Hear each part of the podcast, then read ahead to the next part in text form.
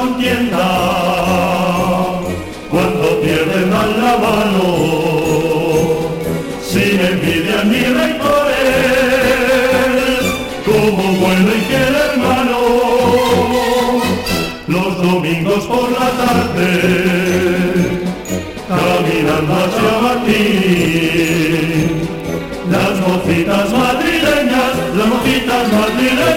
Alegre el cielo y sueña porque juega su Madrid.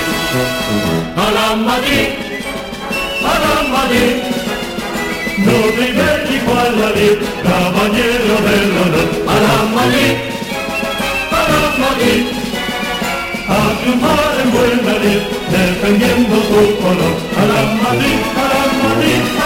la Madrid, caballero del honor. A la Madrid, a la Madrid, a la Madrid. شنوندگان عزیز پادکست برنابوکست خوشحالیم که با 46 شمین اپیزودمون از پادکستمون در خدمتتون هستیم این هفته می‌خوایم دو تا بازی رو بررسی بکنیم که حالا بازیهایی بودن که انتظارشون نداشتیم یه باخت غیر منتظره مقابل شریف در چمپیونز لیگ و یه مساوی سخت و فرسشی جلو ویارال. که خب نکات زیادی هم داشت این دوتا بازی که حالا در ادامه بچه بهش اشاره می‌کنن. زیاد صحبت نکنم. بچه اگر سلام علیکی دارید انجام بدین که بریم سراغ بحث این هفتمون سلام عرض کنم خدمت شنونده عزیزمون. امیدوارم که حالشون خوب باشه و اپیزودمون رو گوش بدن. منم سلام عرض می‌کنم خدمت شنوندای عزیز. امیدوارم حالشون خوب باشه و اپیزود خوبی داشته باشه. از بازی شریف شروع بکنیم که یه جورایی یه باخت غیر منتظره بود. حداقل من که یک مقدار به این فصل تیم ناامیدتر بودم نسبت بقیه بچه ها انتظار نداشتم این بازی رو ما واگذار بکنیم. فکر می‌کردم ایراداتی که تو بازی تیم دیده میشه جلوی یک تیم قویتر در مراحل حذفی دیده بشه. اما خب این بازی یک سری ایرادات مشاهده شد که خب عجیب بود که ما تو خونه خودمون به یک تیمی که تازه اولین تجربه چمپیونز لیگش رو داره تجربه می‌کنه ببازیم.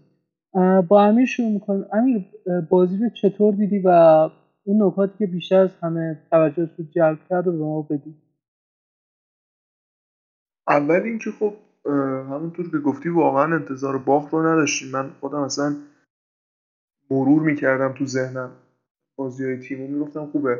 حالا که یه سکته ای تو نتایج تیم افتاد با مساوی مقابل ویارال میریم جلوی شریف. جاپامون رو تو گروه سیلمون محکم می‌کنیم و بعد هم که با اسپانیول بازی داریم حالا هفته بعد. ولی خب ترکیبم که اومد حالا قبل از بازی چیزی که مشاهده می‌شد رئال دست کم نگرفته بود شریف رو. یعنی کارلو آنجلوتی از ترکیب دومش استفاده نکرده بود. بنزما کاسمیرو آلابا ادر. وینیسیوس اینا بازیکنایی بودن و حتی کورتوا بازیکنایی بودن که تو ترکیب بودن. ولی از ابتدای بازی که بخوایم صحبت کنیم این که به نظر من شریف واقعا می‌دونست که می‌خواد چی کار کنه. یعنی اون نقش تیم ضعیف و گمنام رو کاملا بر عهده گرفته بودن. می‌دونستن که آقا قرار نیست اتفاق خاصی بیفته. اگه بخوام باز بازی کنن مقابل رال زیبا فوتبال بازی کنن میبازن بازی رو خیلی منطقی اومدن تو زمین و یه دفاع خیلی خیلی فشرده رو مقابل دروازهشون چیدن. هرچند که گلرشون هم فوق‌العاده بود. و اگه ما می‌تونستیم تو دقایق ابتدای بازی گل بزنیم همونطور که موقعیتش رو داشتیم یعنی قبل از گل شریف گل بزنیم اوضاع برامون این شکلی پیچیده نمی‌شد. چون که به هر حال ببینید این تیم یک تیمیه که اصلا معلوم نیست مال کدوم کشوره مال مولوی مال کجاست. و بازیکناش قطعا وقتی که یه گل جلو بیفتن از رئال دیگه اون انگیزه و اون شور و حرارتشون قابل جمع شدن نیست. اصلا گلرشون رو دیدیم سرش رو جلوی توپ میذاشت. یه سیو رو نیمه دوم از مودریچ داشت که با سر توپ رو گرفت. اصلا حالش هم بد شد. مصدوم شد. اینو می‌خوام بگم. با گلی که خوردیم شرایطمون یه مقدار سخت شد و اون دفاع فشرده شریف فشرده تر شد. بازیکناشون انگیزه گرفتن و هرچند واقعا موقعیت خوبم داشتیم بعد از گلشون تو نیمه اول و اون ضربه که ناتو زد جلوی دروازه خالی رو واقعا درک نمی‌کنم که چطور اون توپ رو از دست داد. و بازی رو بازنده به رهکن رفتیم. ولی خب بخوام تو ترکیب یک مقدار صحبت کنم. به نظر من حالا اینکه خوب بود یعنی اینکه کارلوتو تصمیم گرفت شریف رو دست کم نگیریم ما بازیکن اصلیمون هم بهشون باختیم در حالی که تمام 90 دقیقه فشار آوردیم روی این تیم. ولی من حس می‌کنم که اگه یک سری از بازیکن ها بازی داده می‌شد مثلا میگل گوتیرس که بازیگر توپ بود. یعنی اون انگیزه و جوانی به تیم تزریق بود و خیلی خوب بود. یا مثلا اگه ما تو پست دفاع راست از واسکز استفاده می‌کردیم شرایطمون بهتر می‌شد و واسکز انگیزه زیادی داره خودش تو پست دفاع نشون بده. یه سری بازیکن با انگیزه رو باید تو بازی میذاشتیم. و مثلا تو پست وینگر چپ می‌تونستیم به رودریگو بازی بدیم و وینیسیوس استراحت کنه. این بازیکن ها حداقل یک پتانسیل یک انگیزه داشته باشن که خب تصمیم میگم تصمیم خدا آنجلوتی هم منطقی بود. ولی خب حالا به نیمه دوم هم می‌رسیم بچه ها نظرشون رو بگم ولی من این نکته رو می‌خوام بگم. ما اگه توی ده دقیقه اول بازی 20 دقیقه اول بازی گل می‌زنیم خیلی راحت می‌تونستیم از پس این بازی بر بیایم. ولی خب گاهی اوقات تو فوتبال یه سری اتفاقات میفته که مثلا بازی از دست تیم در میره و این غیر قابل کنترله در مورد این بازی من می‌خواستم به دو تا نکته اشاره بکنم. قسمت اولش اینه که ما واقعا بد شانس بودیم. یعنی اگه آمار بازی رو نگاه بکنی خود بازی اگه دقت می‌کردیم موقعیت هایی که داشتیم واقعا بد شانس بودیم. ولی یه نکته دیگه هم که وجود داره کنار این بدشانسی که ما داشتیم تیم حریف با دو تا موقعیت دو تا گل زده. این ربطی به شانس نداره. یعنی نشون میده که ضعف دفاعی و اون مدافع وسط های تیم یه سری جاها خیلی نشون دهنده اتفاقات بازی. حالا ما یه سری جاها گفتیم که وینگر تیم نمی‌دونم مهاجم تیم هافک های تیم باید کمک بکنن به مدافع وسط تیم. ولی یه سری جاها وقتی نگاه می‌کنی می‌بینی که واقعا ضعف اصلی از همون نقطه است. یعنی من حالا با این بازیهایی که گذشته نسبتا حالا به آلاوا بدبین شدم و حس می‌کنم اون مدافع وسطی که ما باید جایگزین راموس می‌کردیم. حالا سوای اینکه فروش فروش که نه حالا تمدید نکردن با راموس یک تصمیم اشتباه بود و یک تصمیم اشتباه تر فروش واران بود. ما اومدیم مدافعی رو اضافه کردیم به تیم که به نظر من حالا با این بازی که گذشته و یه خورده هماهنگی بین ادر و آلابا هم شکل گرفته با این حال خیلی باگ دفاعی داره این مدافع که حالا توی بایرنم بود. به درد سیستم کارلو می‌خوره یعنی مدافعی که توی بازی سازی خیلی قوی می‌تونن بیان کمک بکنن به درد می‌خوره. همونطوری که توی بایرنم اون سیستمی که خیلی بالا بازی می‌کردن به دردشون می‌خورد. ولی این باگای دفاعی که آلاوا داره یعنی یه سری جایگیری های اشتباه یه سری چطوری بگم دیر اقدام کردن مثلا یه خورده دیرتر سمت توپ میره یا یه سری زودتر مثلا سمت توپ میره باعث اشتباهات میشه. و من بیشتر از اینکه حالا به ادر انتقاد داشته باشم به خاطر این مشکلات به خود آلاوا این انتقادات رو دارم. به نظر من ادر واقعا عملکرد بدی نداشته مخصوصا این دوتا بازی اخیر من عملکرد بدی ازش ندیدم. خب حالا یه صحبتی هم حالا راجع به آمار بازی بخوایم بکنیم تو این بازی. دروازبان حریف که اسم خیلی عجیب غریبی هم داره ده تا save داشته و کورتوا فقط یه save داشته که این خودش نشون میده که چقدر ما موقعیت خراب کردیم توی این بازی. یعنی تیم واقعا بدشانس بوده که این نتیجه به دست اومده. ولی بازم من اشاره می‌کنم اون دوتا گلی که ما از حریف خوردیم ربطی به شانس نداشت و واقعا ضعف دفاع وسط ما رو نشون داد. شد نکته درستی رو اشاره کرد در مورد خط دفاعمون. ما این بازی اکسجی که ثبت کردیم خیلی عجیبه. سه ممیز 15 یعنی ما تو این بازی توانایی اینو داشتیم که تقریبا چهار تا گل بزنیم. و خب چهار تا گل می‌زدیم این بازی رو برنده می‌شدیم. اصلا کلا جریان بازی خیلی فرق می‌کرد. یه همون موقعیت اولی که احتمال گل شدنش هم زیاد بود گل می‌شد خب چه بسا گلای بیشتری هم می‌زدیم. اما در مورد خط دفاعی من یه چیزی رو می‌خواستم بگم. ما فصل پیش وقتی راموس این فصل اول و کامل برامون بازی می‌کرد یه سری نکات می‌گفتیم در مورد اینکه خب راموس به عنوان یه مدافع از لحاظ تکنیکی چیزی از یه هافبک کم نداره. یعنی هم پاسایی که ارسال می‌کنه هم می‌تونه به خط هافبک اضافه بشه. موج جدید حمله رو پشتیبانی بکنه. همه اینا رو آلابا داره. یعنی شما ببینی هم می‌تونه خوب پاسای بلند ارسال بکنه هم می‌تونه بیاد جلوتر بازی بکنه و حملات رو پیریزی بکنه. اما تفاوتش با راموس اینه که اون وجه دفاعی اصلا تفاوتش خیلی زیاده یعنی اختلاف سطح وجود داره بین دیسیپلین دفاعی که آلابا داره و اون دیسیپلین دفاعی که راموس داره. ما تکلایی که راموس زده اگه یادمون بیاد متوجه میشیم که راموس چقدر مدافع اگریسیوی بوده. برخلاف اینکه حالا بازی سازی هم خیلی مهارت داشته ولی مدافعی بوده که می‌تونسته چلنج بکنه مهاجمای حریف و سوارز لواندوفسکی مهاجمای بزرگ و سرشناس دیگه مثل هریکین همه گفتن مقابل راموس وقتی بازی می‌کنن واقعا براشون سخته. و خب آلابا این خاصیت رو نداره و ادر میلیتاو هم به نظر من حالا به نظر شخص من فکر نمی‌کنم اون مدافعی باشه که بخواد با مهاجمای حریف درگیر بشه. اگر بخوام اشاره بکنم به اینکه چرا نمی‌تونه ادر میلیتاو سرعت خوبی داره نسبتا گامای بلندی برمیداره اما فیزیکش فیزیک مدافعی مثل راموس مثل پپه نیست. فیزیکش شبیه به یک مدافعی مثل وارانه مثل حالا جوئل ماتیپه. ولی برای مثال مدافع بایر مونیخ اوپامکانو فیزیک کاملا مناسبی داره برای درگیر شدن با مهاجم حریف.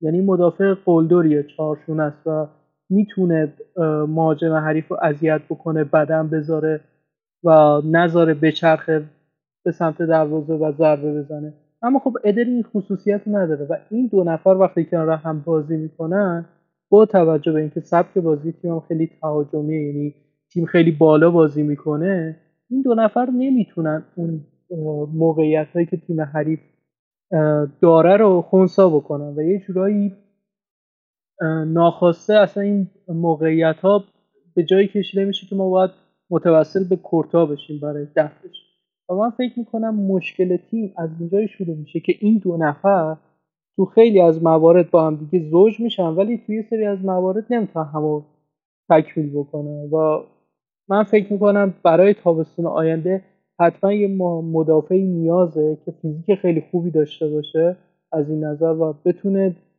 یک مقدار این دفاع ما رو سرسامون بده. در مورد اون نکته هم که مرشاد گفت که بایر مونیخ آلابا باگ های دفاعی داشته درسته. اما فرقش این بود که یا با بواتنگ بازی می‌کرد یا با سوله که هر دو نفر اینا فیزیک بهتری از آلابا دارن و از این نظر بارمونیخ یه مدافعی داشت که می‌تونست مهاجم حریف رو مهار بکنه. اما خب ما الان اون مدافع رو نداریم. یعنی ادر که توضیح دادم ناچو هم که به هیچ عنوان و خب آلابا هم که در موردش مرشاد توضیح داد.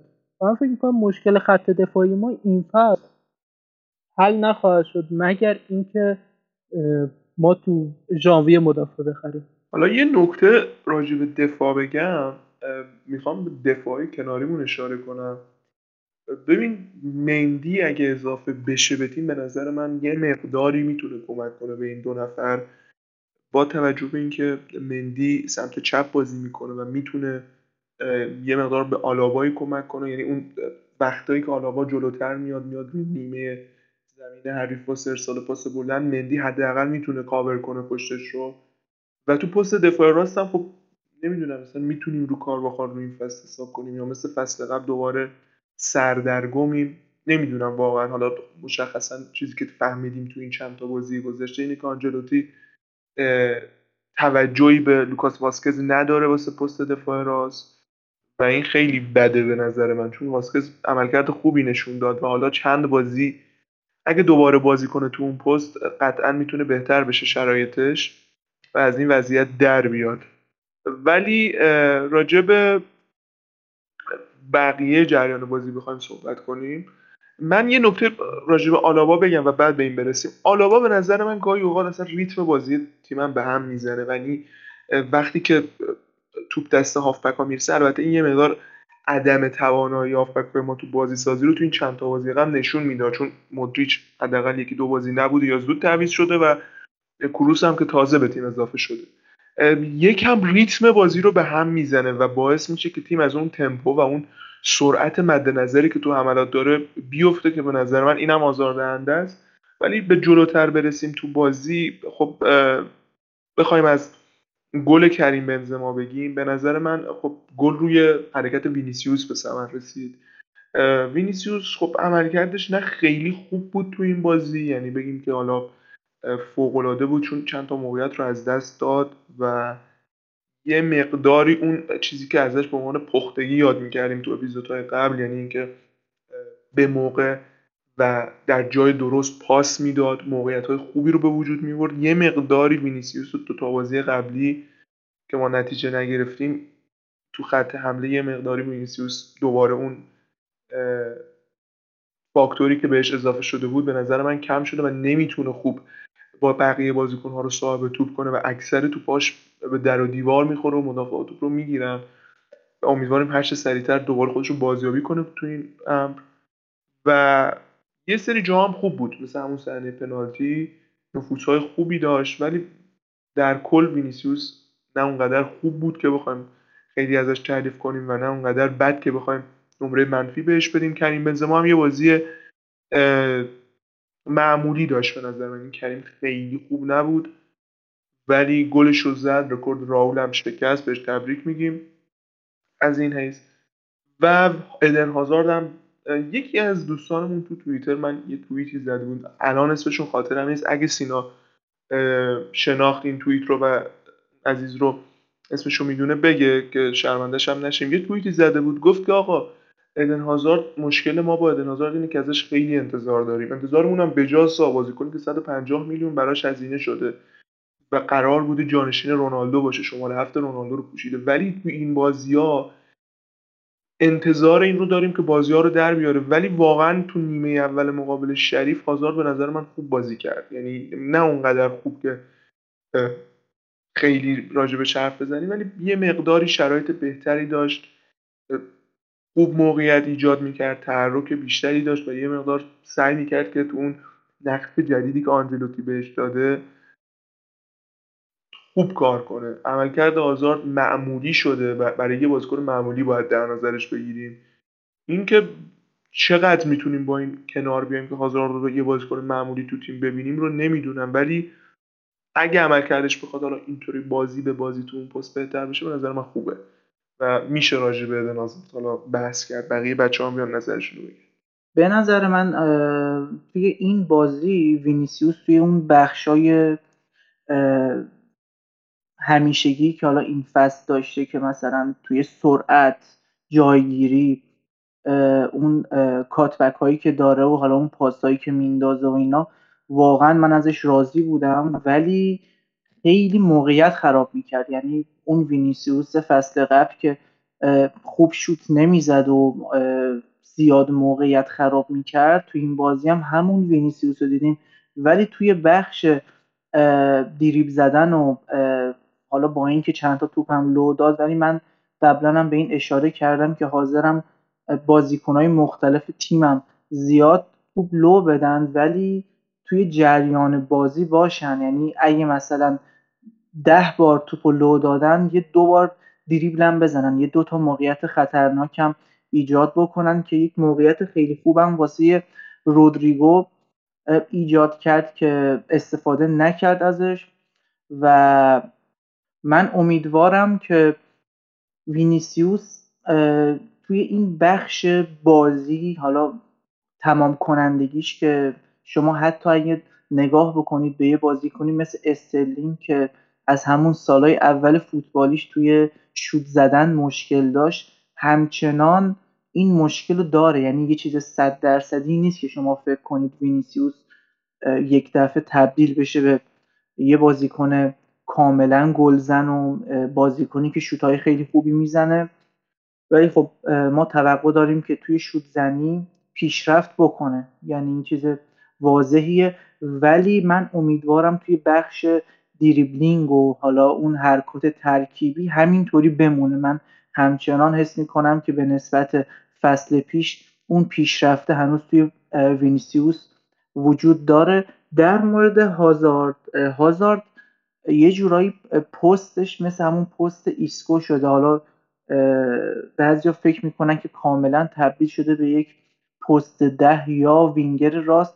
ولی اگه دقت کرده باشید توی سیستم کارلو همه جای زمین میبینینش یعنی به عنوان وینگر راست می‌بینید یه سری جا میاد عقب گیری می‌کنه سمت راست پشت مهاجم. یعنی تبدیل شده به یک بازیکنی که پستش آزاد همه جای زمین هست. توی این دوتا بازی اخیر منم مثل امیر یه سری پیشرفت ها توی بازیش می‌بینم. ولی به نظر من حالا اون نحوهی که بازی می‌کنه و حالا دقیقه 60 تعویز میشه یا اینکه به عنوان تعویزی 20 دقیقه به زمین میاد اینطوری واسه خود هازاردی که اینقدر سابقه مصومیت توی تیم داشته بهتره. یعنی حس می‌کنم اگه همینطوری پله پله 20 دقیقه یا مثلا یه نیمه بازی بکنه واسهش بهتره. اول در مورد اون توییتی که امیر توضیح داد باید بگم آره اینو یکی از دوستانمون تو توییتر به اسم ساسان نوشته بود که حرفش هم درست داره ما انتظارمون از هازارد بالاست و خب طبیعیه. بازیکن این بوده که 150 میلیون براش خرج اما من بحثی که در مورد هازارد دارم اینه که خب بازیکنی که 150 میلیون خرج شده و الان اون کاره 100 میلیونی هم حتی نداره برسه به 150 میلیونی نباید تو تیم بمونه اما حالا که مونده باید باش کنار بیایم و خب تو این دوتا بازی هم عملکردش قابل قبول بوده. حداقل من نمی‌تونم بهش خورده ای بگیرم چون کاری رو انجام نداده که بخواد بگیم به ضرر تیم بوده یا برای تیم مشکل درست کرده. و خب کارش رو انجام داده اما خب نتیجه نداده. حالا به هر دلیلی مثل همون چیزی که مرشاد در مورد وینیسیوس گفت موقعیتی ساخته ولی خب رودریگو استفاده نکرد. خب هازارد هم تو بازی قبلی یکی دو تا موقعیت ساخت اما خب دروازه‌بان شریف مانع شد. از اینم بگذاریم در مورد وینیسیوس. من مشکلی که با وینیسیوس دارم اینه که touch های اضافه تو بازی زیاده یعنی خیلی با توپ ور میره و من احساس می‌کنم وینیسیوس باید تو این مورد پیشرفت بکنه اگر می‌خواد بازیکن فیکس رئال مادرید باشه. چون بالاخره همه بازیکن‌ها شوت زن نیستن. یعنی شما ببینید همه بازیکن‌ها این قابلیت ندارن که بگیم از پشت محوطه خیلی خوب شوت می‌زنن یا شوت های قدرتی می‌زنن. ولی بازیکن بازیکن که مثل رودریگو خودمون حتی. تو محوطه می‌تونن یه ضربه ای رو وارد دروازه بکنن و هرچند قدرتش معمولی زاویهش معمولی ولی خب می‌تونن اون ضربه رو بزنن. وینیسیوس هم در این حد اگر finishing داشته باشه براش کافیه من اما در مورد تعویضایی که کردیم یعنی رودریگو و یوویچ که وارد زمین شدن من خیلی انتقاد دارم. یعنی نه به شخص کارلتو ولی به این دو, دو تا بازیکن. چرا خب این دو تا بازیکن تمام مدتی که تو زمین بودن یک حرکت مفید نداشتن. یعنی رودریگو که موقعیتش خیلی بد از دست داد و یوویچ هم که سه تا موقعیت خیلی خوب داشت. اونم تو زمانی که بازی مساوی بود. و ما می‌تونستیم به بازی برگردیم. و یوویچ یک صحنه رو رقم زد که من اصلا انتظار نداشتم. یعنی یک مهاجمی که توپ براش فرستاده میشه قابلیت کنترل کردن توپ رو نداره. خب مهاجمی که 63 میلیون یورو بابتش هزینه شده اگر نتونه تو این جزئی ترین موارد کار رو درست انجام بده خب چه فایده ای برای ما داره؟ ما این همه گفتیم که یوویچ بازیکنی نیست که پرس بکنه لوکایوویچ بازیکنی نیست که بیاد عقب توپ بگیره از هافبکا بخواد وینگر رو را بندازه. لوکایوویچ بازیکنی نیست که بخواد دریبلینگ داشته باشه. مهاجمی نیست که بخواد رو هوا فضا سازی بکنه. target man نیست. خب همه گفتیم بازیکنی که fox in box یعنی باید تو موقعیت قرار بگیره و ما تو محوطه بهش توپ برسونیم تا گل بزنه. خب ما این کار جلو شریف کردیم و سه تا موقعیت هم داشت و باز هم گل نزد. خب اگر نتونه این کار انجام بده عملا این مهاجم بی مصرفه و من فکر نمی کنم با این روندی که لوکایوویچ داره نشون میده امیدی به لوکایوویچ باشه و در مورد رودریگو اینطور فکر می‌کنم که بازیکنیه که صرفا یک سری از بازی خاص می‌تونه یه کار رو صورت بده و اگر اون بازی های خاص و اون مودی که رودریگو داره خوب باشه می‌تونیم ازش بازی خوبی ببینیم. و اگر نباشه ما با یک بازیکن معمولی طرفیم.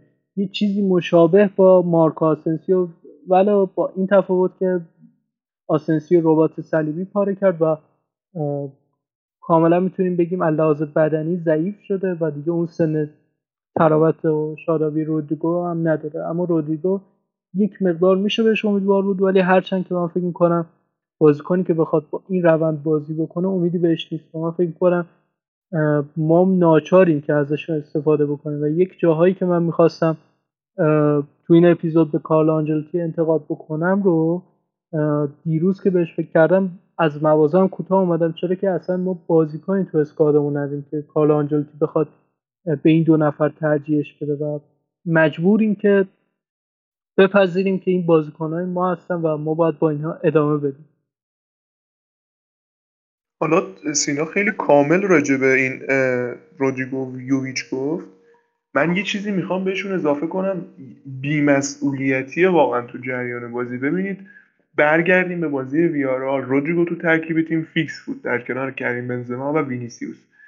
نیمه اول انقدر تخطی کرد از اون وظیفه‌ای که بهش داده بود کارلتو. بین دو نیمه سریع تعویزش کرد و بیرونش آورد ببینید نه پرس خوب انجام می‌داد.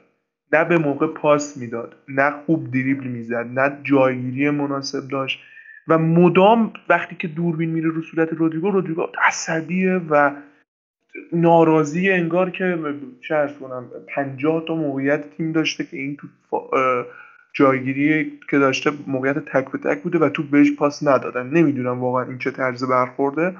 و در رابطه با یوویچ مقابل ویارئال که اصلا بهش بازی نداد مقابل مایورکا هم تو بازی اووردش و تو اون بازی که حتی ایسکو هم گل زد تک به تک رو از دست داد. و تو بازی قبلی هم یوویچ وقتی که بازی اومد هیچی. مثلا فقط می‌تونم بگم سه تا موقعیت رو با سرعت کمش جایگیری نامناسب و اصلا نیازی نبود که یوویش اونجا حضور داشته باشه و موقعیت رو خراب کرد.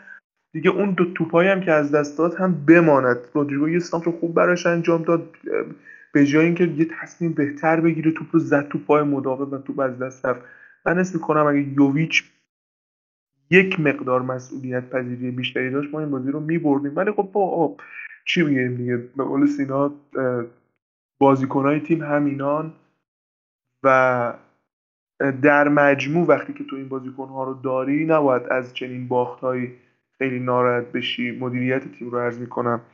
چون شریف رو ما می‌تونستیم با یه بازیکن نسبتا مناسب تو خط حملمون که یک بازیکن دوم خوب باشه ببریم ولی خب چنین بازیکنی رو ما نمی‌تونیم توی ترکیب تیم پیدا کنیم. ولی خب یه نکته رو من می‌خوام اضافه کنم به کل داستان این بازی و حتی بازی با ویارال اولا اینکه من خب هیچکس از بردن پیاپی واسه تیمش بدش نمیاد. ولی خب همین بردهای پیاپی وقتی که تو راحت می‌بری پرگل می‌بری یه مقدار نگرانی هم به وجود میاره. نگرانیش از این بابته که خب ما اسکوادمون اون اسکواد خیلی خوب نیست. بازیکن جوان خیلی داریم. همین خیلی موضوع جالبیه که باید بهش اشاره کنیم. این بازیکنهای جوان وارد بحران بشن تموم فرمشون. به هم میریزن. نمی‌تونن خودشون رو جمع بکنن. ما اگه سال 2015 22 تا بازی پیاپی رو بردیم و 2014 22 تا بازی پیاپی رو بردیم و باختیم و یه مقدار شرایط بهتر شد ولی بازم همون تیم وارد بحران شد.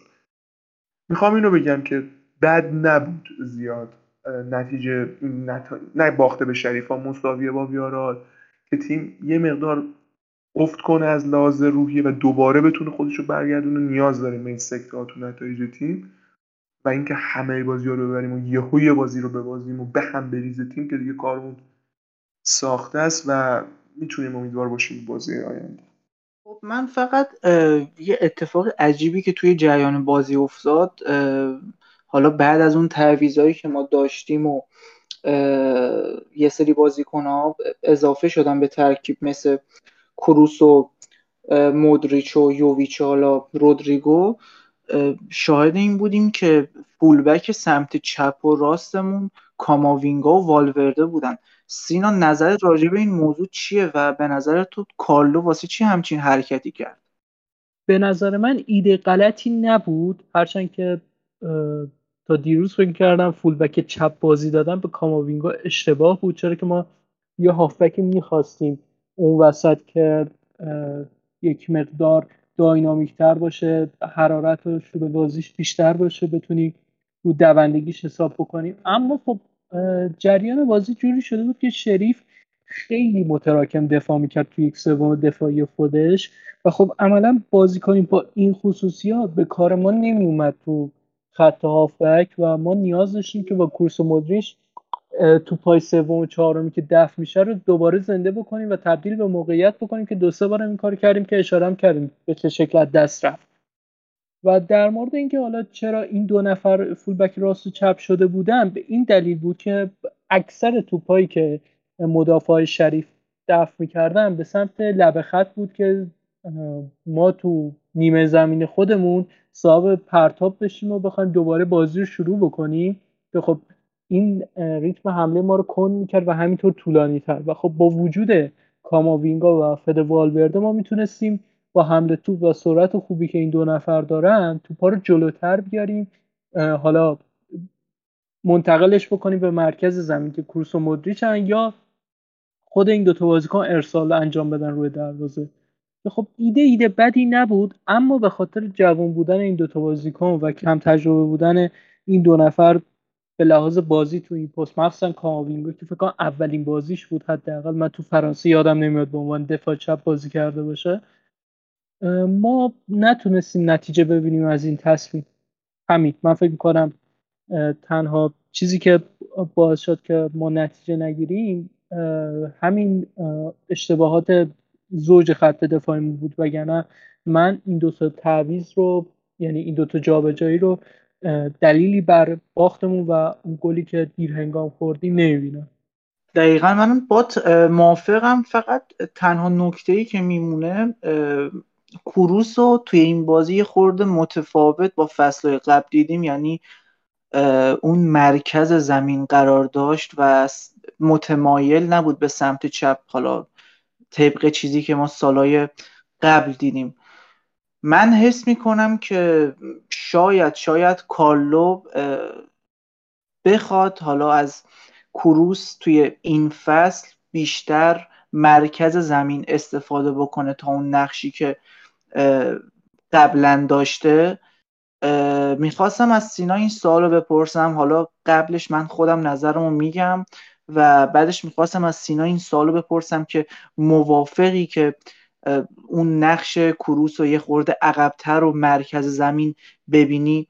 من خودم فکر می‌کنم که کروس سمت چپ حالا متمایل به سمت چپ و جایی که همیشه توی دوران زیدان بازی می‌کرد و حالا بقیه مربیایی که داشتیم هم زمان لوپتگی هم زمان سولاری من حس می‌کنم هر چی به محوطه حریف حالا با توجه به سبک تیم یعنی اون سیستم تیم که بازیکنهای زیادی توی محوطه حریف داری من حس می‌کنم حضور کروس جلوی زمین بهتر باشه تا اینکه اون عقب زمین واسه بازی سازی نگرش داریم. به خاطر افت کاسمیرو که در ادامه توضیح میدم چرا کاسمیرو افت کرده می‌تونیم کورس رو تو پست 6 بازی بدیم به عنوان 6 بازی ساز اما مشکلی که ما داریم الان به خاطر اینکه کورس اونجا بازی بدیم اینه که ما حتما باید جفت هافبک های جوونی که داریم یعنی والورده و کاماوینگا رو در این صورت فیکس بازی بدیم. دلیلش اینه که شما وقتی یه هافبکی مثل تونی کروس داری که اللحاظ دفاعی بیمسئولیت نیست اما کم توان یعنی اگر بازی کروس رو دیده باشین خوب می‌تونه پاسا رو بلاک بکنه ارتباطا رو قطع بکنه. اما تا حالا ندیدیم کروس تکل مثلا شاخصی بزنه تو بازیش یا توپگیری خاصی انجام بده. و خب این شاخص های بازی کروسه همونطوری که پیرلو هم داشت. و خب من می‌خوام این اشاره بکنم. کارلو آنچلوتی خیلی براش مهمه که کسی که به عنوان هافبک دفاعی بازی میده بتونه تو بازی سازی کارو راحت تر انجام بده و تیم رو راحت تر وارد فاز دوم بیلد بکنه. و من فکر می‌کنم کروس این کار می‌تونه انجام بده اما مشکلی که من با این قضیه دارم همون بی تجربگی دوتا هافکمونه. چون اگر یادتون باشه تو میلانش هم سیدورف و گتوزا رو رو دست پیرلو بازی می‌داد که خب این دوتا بازیکن چه از نظر فیزیک چه از نظر دفاع کردن چه از نظر تکنیک واقعا بازیکنهای خیلی خوبی بودن تو زمان خودشون. من حداقل این دوتا بازیکن بازیکن مورد علاقه من به عنوان پست هشتای تخریبی که اون زمان بودن و هنوزم فکر می‌کنم اگر تو این دوره هم بازی می‌کردن جز بازیکنهای شاخص سرامت میبودن. و دلیلی هم که دارم که میگم این کار باید فقط تست بشه همینه. و در مورد کاسمیرو هم اینو بگم. کاسمیرو هافبکه که تو بازی سازی نه بده نه خوبه. یه بازیکن معمولیه. اما دلیل اینکه تو تیم زیدان با این مورد رو نمی‌دیدیم این بود که زیدان تو بازی سازی به کاسمیرو نقش خیلی خاصی نمی‌داد. کاسمیرو میومد بین دوتا مدافع توپ رو می‌گرفت و کروس نزدیک می‌شد به کاسمیرو یه پاس کوتاه دریافت می‌کرد و خب کاسمیرو می‌رفت جلوتر و یه خط جلوتر از کروس بازی می‌کرد. وقتی ما می‌خواستیم بازی سازی رو از عقب صورت بدیم و خب این باعث می‌شد که این ضعف کاسمیرو دیده نشه. اما خب کاسمیرو به عنوان یه هافبک دفاعی که باید پرس گریزی داشته باشه بازیکن معمولیه. یعنی شاید بتونه با قلدری با بدن گذاشتن مانع این بشه که بازیکن حریف توپش رو بگیره. ولی اگر بازیکنایی باشن که تو counter press خوب باشن مثل جود بلینگهم مثل پدری مثل دیونگ مثل یاسین ادلی این مدل هافبک ها خب توپش رو می‌گیرن و کاسمیرو نه دریبلینگ خیلی خاصی داره مثلا مثل تیاگو آلکانترا نه می‌تونه پاس خط شکن بده مثل جورجینیو. و خب این مشکلیه که ما داریم. و من فکر می‌کنم صرفا با بازی دادن به کروز یا حتی مدریچ توی که بازی های کوپا ری که آسون تر هست باید این قضیه رو تست بکنیم و بیشتر از این مرحله هم نباید فرا بریم. دقیقا باید موافقم راجع به این موضوع. حالا صحبت کردی راجع به مدریچ من به نظر من اگه قرار یه بازی کنی حالا اون عقب زمین بخواد این وظیفه بازی سازی و به دوش بکشه مدریچ بهتر کروس می‌تونه عمل بکنه.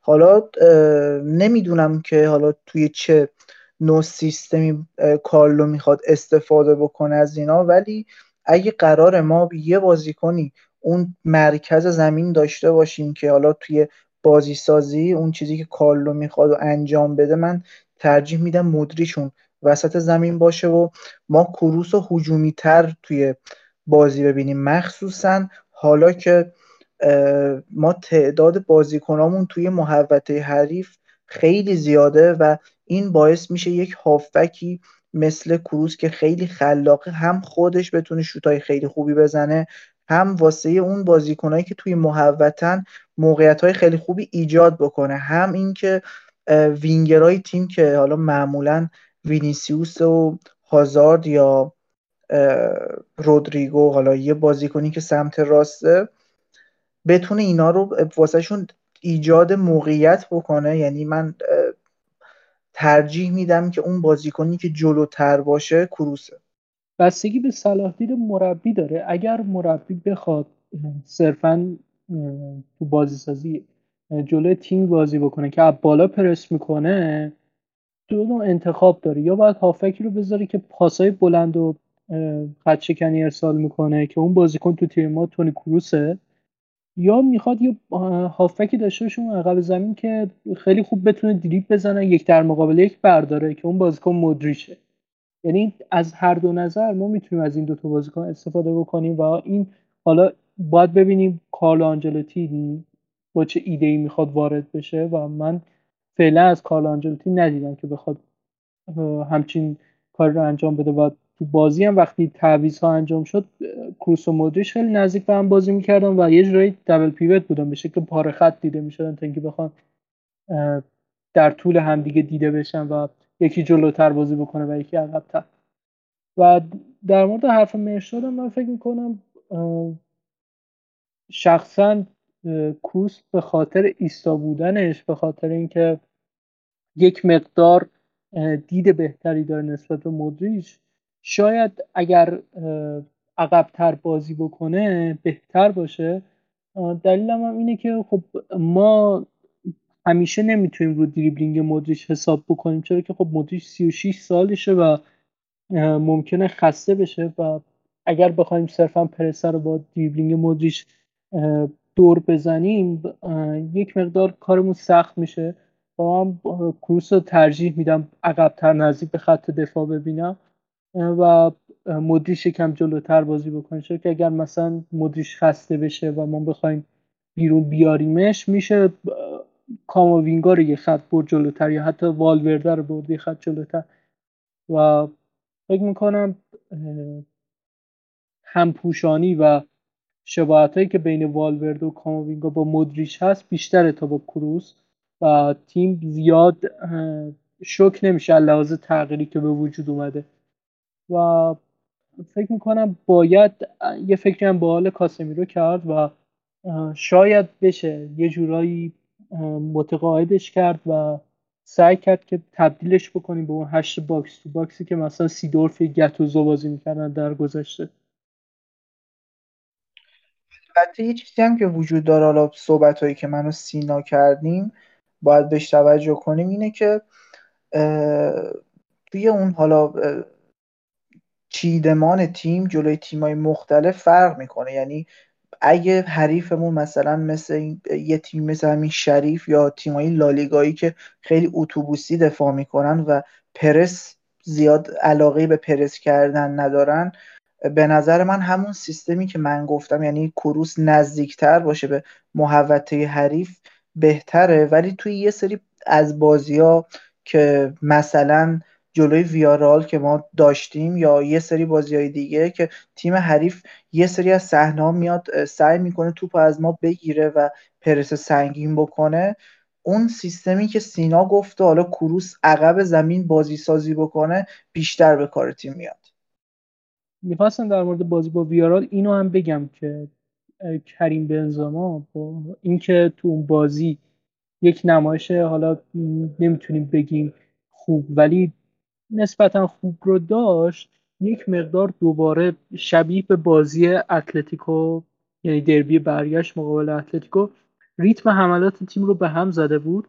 اما خب نیمه دوم یک مقدار این قضیه تغییر کرد و این نکته پایانی من بود برای این اپیزود. مرشد اگر نکته ای داری به عنوان نکته پایانی بگو تا پرونده این اپیزود رو هم ببندیم.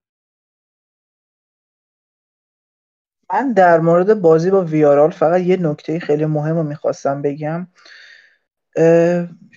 اون حالت ما یه سری از بازی ها منطقی کار می‌کنیم. یعنی پرس خیلی سنگین یا مثلا یه سری جاها دفاع خیلی خوب ولی یه سری از بازی ها مخصوصا جلوی ویارال من نمی‌فهمم. تیم جلو میره یعنی حالت دفاعی به خودش نمی‌گیره ولی پرس سنگین نمی‌کنه. تو حالا توی پای حریف نمیره سعی می‌کنه که مرکز زمین رو ببنده. من واقعا با توجه به اون بازیکنهایی که تیم حالا جلوی ویارال داشتیم حس می‌کنم که توانایی پرس کردن حریف رو داریم. و اگه از این میترسیم که ضد حمله بخوریم. ما باید مثل زمان زیدان عقب بشینیم. یعنی لایای هافکمون حالا دفاع و حملمون به هم نزدیک باشه یا اگه اینکه می‌خوایم نترس بازی کنیم و تیم جلو بازی بکنه باید که پرس خیلی سنگین داشته باشیم که تیم حریف توپ لو بده و حالا ما بتونیم که گل بزنیم. یعنی اون جلو بودن تیم به درد تیم بخوره. نه اینکه فقط ما فقط یه حالت توی بازی داشته باشیم که تیم جلوه ولی توی پای حریف نره و خیلی راحت اون بازیکنهایی که جلوی زمین هستن تحت حالا پاسای حریف جا میمونن و ما همون اتفاقی که تیم وقتی خیلی به صورت متراکم و زیاد یه سری از مناطق زمین رو پرس می‌کنه. مثل همون صحنه ها ما توی دفاع جا میمونیم. یعنی حس می‌کنم که یه سری از بازیکن ها خیلی بیهوده اون جلوی زمین قرار دارن. پس یا بهتره که ما یه پرس خیلی سنگینی داشته باشیم با توجه به بازیکنهایی که توی زمین داشتیم که اکثر اون بازیکن هم بازیکنهای دونده بودن. یعنی توانایی پرس رو داشتن. یا اینکه عقب وایسیم و ضد حمله خیلی بد نخوریم. یعنی یه چیز به نظر من واضحیه و امیدوارم این نوع دفاع کردن رو دیگه توی ادامه فصل کمتر ببینیم یا اصلا نبینیم. خیلی ممنون که این هفته هم همراه ما بودید. اپیزودمون این هفته پر از نکته بود. واقعا بحث زیادی داشتیم در مورد موارد مختلفی که حالا تو بازی تیم دیده می‌شد. اگر نکته خاص دیگه مد نظرتون هست که تو دوتا بازی دیدید و ما از چشممون دور بود و اشاره نکردیم حتما برامون بنویسید چه تو Castbox چه تو تلگرام. و اگر هم انتقادی پیشنهادی نسبت به نحوه ضبط و ارائه اپیزودها دارید حتما بهمون بگید. و اگر هم فکر می‌کنید محتوایمون محتوای مفید و مناسبی حتما به دوستان رالی خودتون معرفی بکنید. و تا اپیزود بعدی همتون رو به خدای بزرگ میسپاریم.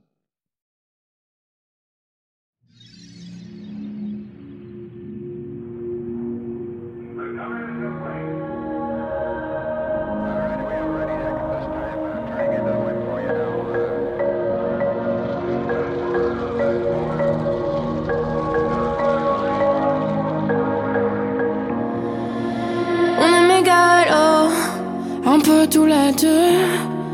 À voir mes torts. Et ça, oui, on a.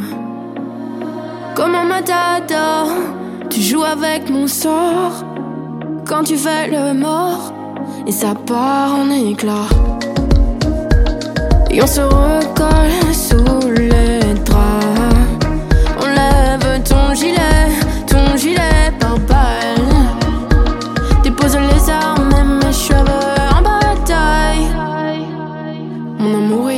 schémas